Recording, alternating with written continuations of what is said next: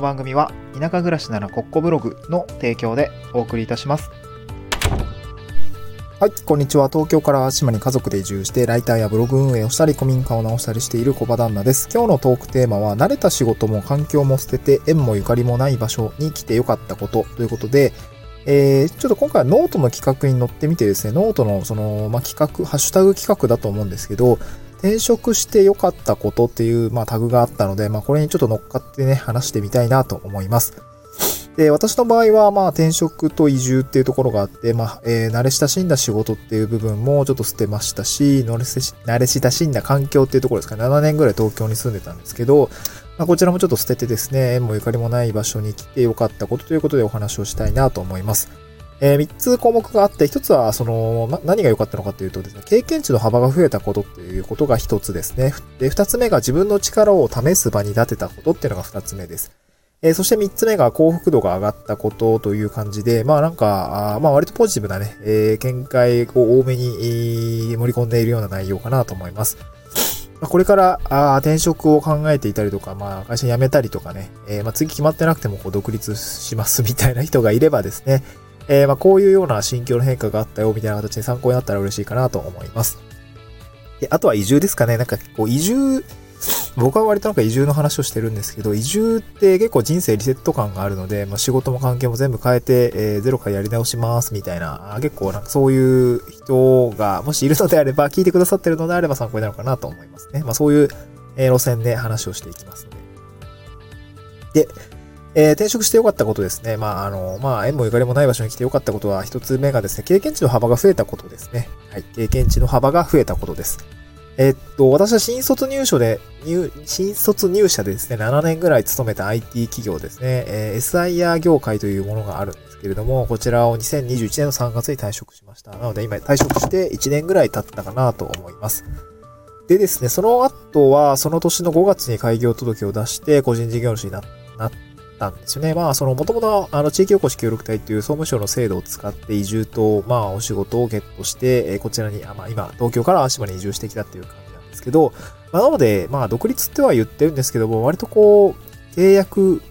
期限付き契約業務委託みたいなのを、えー、やっている状態があるので、割とね、転職に近いかなと思いますね。で、転職した先は、このね、もうよくわかんないと思うんですよ。パッと見何してんのって形になると思うんですけど、地域おこし協力でっていう特殊な仕事になってるかなと思いますね。そう。えー、何をやってるかわかんない人たちですね。基本的には。自治体によってもね、あのー、全然やってることが違うんで、あのー、全然違います。以前は何やっていたかっていうと、IT 業界の、まあ、ごく一部の世界にいました。システム開発とかシステムインテグレートというものなんですけど、まあ、その世界のね、IT、IT って言ってもすごい広いんでね、でこちらの世界の、まあ、一部のキャリアを深く深くこう先行していくような感じだったんですね。まあ、それはそれでね、スペシャリストの養成っていう形で、まあ良かったのかもしれないんですけど、まあ、ふとですね、今やっていることって役に立つんだろうかみたいなことを思うことが結構増えてきたんですよね。まあ、あれですかね、結構コロナになって、在宅が2年ぐらい続いて、なんか誰とも喋んないし、まあ一応ね、打ち合わせとかするんだけれども、なんかこう、まあ、家に引きこもってるからなのか、画面の中でしか生きてないなっていう感覚がすごく嫌だったんですね。で当時は、あの、ウェブベーストレーニングっていう、まあ、形態の一つなんですけど、e ラーニング、e ラーニングのシステムの開発だったり運用だったりとか、あと人事教育システムの、まあ、開発している中で、まあ、特にあの教育分野ですね。え社員教育とかそういうシステムのコンサルだったり業務設計をやっていたんですけども、これが非常にまあ大変だったし、まあ、なんていうんですかね、本当に画面の世界でしか生きてなかった感じがあったんですよね。で、それがちょっと嫌で、なんか時々虚無感に襲われることがあったんですよ。この生きていくためにこれ本当にいるんだっけ？とかね、なんかちょ、すごい、すごい短絡的ですけど、これ停電したらもう仕事もできないし、ずっとその、そういう世界が続いたとしたら、む、む、なんか、なんて、無味乾燥じゃなくて、無力だな、みたいな。そういう感じに、あの、なってしまっていて、なんかもうちょっとこう、生きていくために、こう、必要なものってあるんじゃねえかなと思ってきたんですよね。そう、生きる力を養いたいなと思ってきたんですけど、で、転職してからですね、結局その、まあ、生きる力っていうところで、まあ、もともと今古民家を直しているんですけども、まあ、そういう、まあ、大工さんの仕事だったりとか、もう今年はね、ちょっと電気工事士、まあ、あの、移住する前にとって、今年はちょっとその棟梁みたいなのがついて、ついてくれそうに、ちょっと今手配してる、手配というか、まあ、こう、運ぶ、えっ、ー、と、物事を運んでるんですけど、まあ、そういうことを勉強したりとか、あそしたらね、コンセントとか増えあの、まあ、別に今を増やせるんだけど、こう実務が伴ってないとちょっと怖いからね、電気は。で、あと、一次産業とかですね、農業だったり、林業っていうところにちょっとね、食い込んでみたり、あの、まあ、別にお手伝いレベルなんですよね。あとは、こう、地域の飲食店だったりとかの、まあ、身近なところでお手伝いさせていただいたり、利用仕事させていただいてるっていうところがあって、えー、よりですね、暮らしとか生きるってことにこう近しい仕事を経験したんですよね。これがね、すごく僕個人的には良かったかなと思いますね。あのずっとね、画面の中で仕事をしていた私にとってはとっても新鮮で、えー、良かったなと思うことになった次第ですね。もう大きな丸太を抱えて山を降りたりですね。チェーンソーを振りまして、振りましてないんだけど、あの、チェーンソーで、あのー、切ったりとか、なんだろうな、ね、いろんなことやりすぎてあれですけど、まあ、あの、壁ぶっ壊したりとか、はい。そんな感じかな。あの、そういうのが、まあ、経験値として増えてよかったなって感じ。最近は玉ねぎの、えー、淡島産玉ねぎですね。なんか今年はすごく高値で取引されてるみたいなんですけどね、もうすごく、こう、なもう貴族の食べ物だみたいなコメントもついてたんですけど、玉ねぎがね、高すぎて そう、めっちゃ美味しいんですけども、そういうね、あの、食の楽しみ、新たな楽しみ、まあ自分で取ったものを食べるっていうところの楽しみがすごくあって、まあやっぱりすごく、まあこれ最後の話につながるんですけど、幸福度が上がったかなっていう感じがします。そして二つ目ですね、転職して良かったこと、まあ、縁もゆかりもない場所に来て仕事を仕切り直したこと、まあ、何が良かったかっていうと、二つ目がですね、自分の力を試す場に立てたことという感じですかね。はい。まあ、会社に7年ぐらいやっていたので、こう自分のね、仕事が慣れてきた、慣れてきた感がありました。えー、なんかこう、その中でもっとこう自分の力を試したいなって思うことが増えてきたんですよね。こう、まあ、ちょっとね、上司、いや、すっげえいい上司だったんだけど、こう、方すぎ、いや、これ甘えなのかな？わかんないけどね。えー、なんかこう、うーん、そう、モチベーションか。モチベーションだね。給料わかんないので頑張る意味ないなとか思いながらっていうところのモチベーションが確かに湧いてきましたかね。で、うん、なんかもうちょっと会社で満足できなかったところがあったので、ちょっとやめようってなって、えー、や、やめてみた感じですかね。こうシステム開発の仕事って結構同じことしてるんですよね、実際。で、続けることが多くて、えー、10個、20個上の上司を見ても、結局ね、一緒に仕事してるから、あ、これずっと続くやん、みたいな感じ。まあ、あの、扱ってるね、製品だったりとか、ソリューションみたいなの変わるし、技術の分野も変わるかもしれないんだけど、多分やってることはずっと一緒で、そう。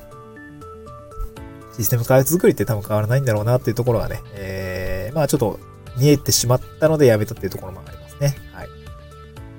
で、えー、まあ自分の興味がね、あるものについてもう少し自分の力を試したいと思って、個人の看板で仕事をしたい。まあこれが一番強いですね。個人の看板で仕事をしようと思って会社を辞めたっていうのが、えー、ありますね。まあおまけにね、まあ移住っていうのも絡んでくるので、本当にね、ゼロから、こう、まあ遅延もないし、人脈もないっていうところから、あゼロから仕事を作って、個人の看板でやっていくっていうような形、まあ結構ハードモードだと思うんですけど、あの、まあ実際ハードモードですね。不安なところもありますけど、えー、頑張ってきているっていうような感じですね。まあ、結果的には、まあ、移住して1年だって大変なことは多かったんだけれども、なんか超えられない壁ではないなって思いました、なんか。うん。まあ、これ7年間やってきた会社の、まあ、なんかこう、いい上司だったりとか、いい職場環境で育ててもらえたことがあって、えー、なんかその実践の場に立てているっていうところがありますので、えー、なんだろう、自分の能力がうんぬんかんぬんは置いといて、こう、試せる実践の場にちゃんと実践できる、えー、腹積もりじゃなくて、なんだ体で、えー、来られている、東、忙しい日々を送っていけてるのはすごく良いことかなと感じました。充実感だけはもうすごくありますね。うん。で、最後三つ目、幸福度が上がったことですね。えっ、ー、と、まあ、これはまあ、脱サラ移住ですかね。脱サラ移住に伴って、こう、まあ、より幸福度が上がったかなと思いますね。まあ、個人事業主という働き方がですね、やっぱ働く時間も場所もそして働き方さえこう自由に決めることができる。まあ自分で選んでいるという、それ自体がですね、結構幸福度を上げてくれるような感じがあります。で、まあこれは環境的な要素なんですけど、淡路島って結構海も山も近くて、かつリゾート地じゃないですけど、観光地だったりとかして結構景観が綺麗だったりとか、えー、なんかね、こう、でも一見こう、え、地元のね、ネットワークの中に入れば結構楽しみながらこう仕事ができるような感じがあるんですね。すごく人感があっていいかなっていう感じですかね。うんそう。で、あとは食事ですかね。これは、まあ、さっきも言ったんですけど、こうね、玉ねぎとかもらったりとか、大根、まあ、昨日はね、大根もらったんですけど、そうで、あの、今日大根おろしにしてた、こう、おろしそばにして食べたりとかしていたんですけど、やっぱりね、食のありがたみを感じることが多いですね。やっぱその、まあ、三毛国って言われているような、あなんだろうな、えー、ヤマトの、ヤマトの国だったっけ？食料を献上するような島、あ文化なところがありますので、まあ、食料自給率、これ確かエネルギー換算だったとは思うんですけど、100%超えていて、まあ、すごくね、地産地消しているような感じがある場所なので、こう食事に対する、なんていうんですかね、充実とってのはすごくすごいなというところがありますね。これやっぱり東京に暮らしていた時はあまり感じなかったんですけど、食事って幸福度上げてくれるんだなというのがですね、あの、改めて実感したという感じですね。すごく良かったです。まあ、あの、東京にいるだけでは、こういった経験値の幅だったり、試す場だったり、そして、まあ、食に、食の大切さに気づいたりとか、ああとなんだろうな、幸福度が上がるっていうこともね、え体験することはできなかったので、すごく、まあ、転職してよかったかな、っていうふうに感じた次第でございます。はい、そんな感じですかね。はい。えー、おしまい、おしまいにしますね。はい。えー、ちょっと頑張って毎日更新したいなと思います。また次回の収録でお会いしましょう。バイバイ。